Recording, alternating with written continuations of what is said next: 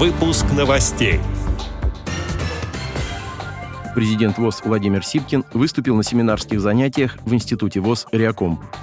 Центр кино и досуга в Туапсе адаптировали для инвалидов по зрению и слуху.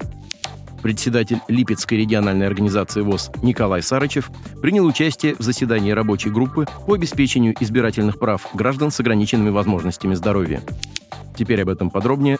В студии Антон Агишев. Здравствуйте. С 15 по 20 января в Институте профессиональной реабилитации и подготовки персонала ВОЗ «Реакомп» проходит обучение по дополнительной профессиональной программе повышения квалификации специалист по пиар-стратегии в системе ВОЗ.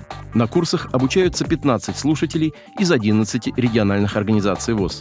В программу включены новые компетенции по разработке пиар-стратегии в системе ВОЗ, в том числе создание привлекательного контента, разработка актуальных тем и информационных поводов, подготовка материалов для средств массовой информации Всероссийского общества слепых. 16 января состоялась встреча слушателей курсов с президентом ВОЗ Владимиром Сипкиным. В своем выступлении президент ВОЗ рассказал об итогах общероссийского совещания ВОЗ, которое состоялось в конце декабря прошлого года, и озвучил направление деятельности общественных корреспондентов ВОЗ на 2024 год. Также Владимир Сипкин подчеркнул, что впереди подготовка к столетнему юбилею ВОЗ, которая должна отражаться в материалах средств массовой информации. По федеральной программе «Доступная среда» на средства, выделенные из бюджета Краснодарского края и местного бюджета города Туапсе, в Туапсинском центре кино и досуга России было установлено оборудование для передачи субтитров к фильмам и специальная система тифлокомментирования. Для людей с проблемами зрения и слуха такой вид искусства, как кино, часто является малодоступным. На сегодняшний день эта проблема активно решается. Члены местной организации ВОЗ города Туапсе стали первыми зрителями киносеанса с применением системы тифлокомментирования. Они посмотрели фильм «Бременские музыканты». Фильм очень понравился членам ВОЗ, просмотр подарил много позитивных эмоций. В рамках программы «Доступная среда» для учреждений культуры и искусства на Кубани продолжают закупать специальное оборудование для людей с инвалидностью всех категорий. Это оборудование для передачи субтитров к фильмам, специальные системы тифлокомментирования, электрические платформы и подъемники для инвалидов-колясочников и другое.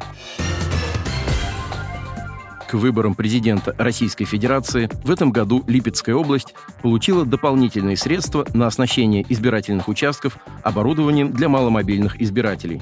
Это стало одной из тем на заседании рабочей группы по обеспечению избирательных прав граждан с ограниченными физическими возможностями, созданной при избирательной комиссии Липецкой области.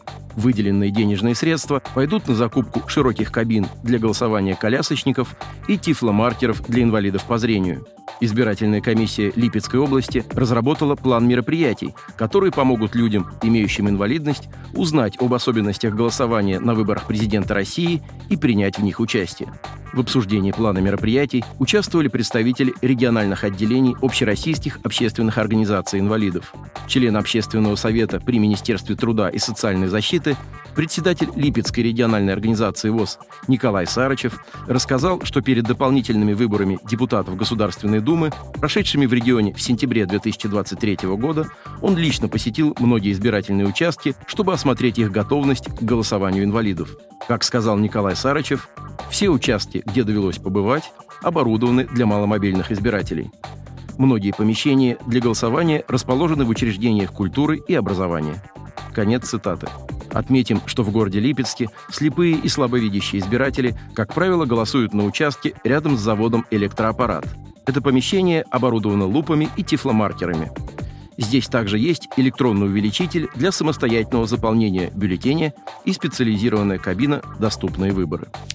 Отдел новостей «Радио ВОЗ» приглашает к сотрудничеству региональной организации. Наш адрес новости – собакарадиовоз.ру. О новостях вам рассказал Антон Агишев. До встречи на «Радио ВОЗ».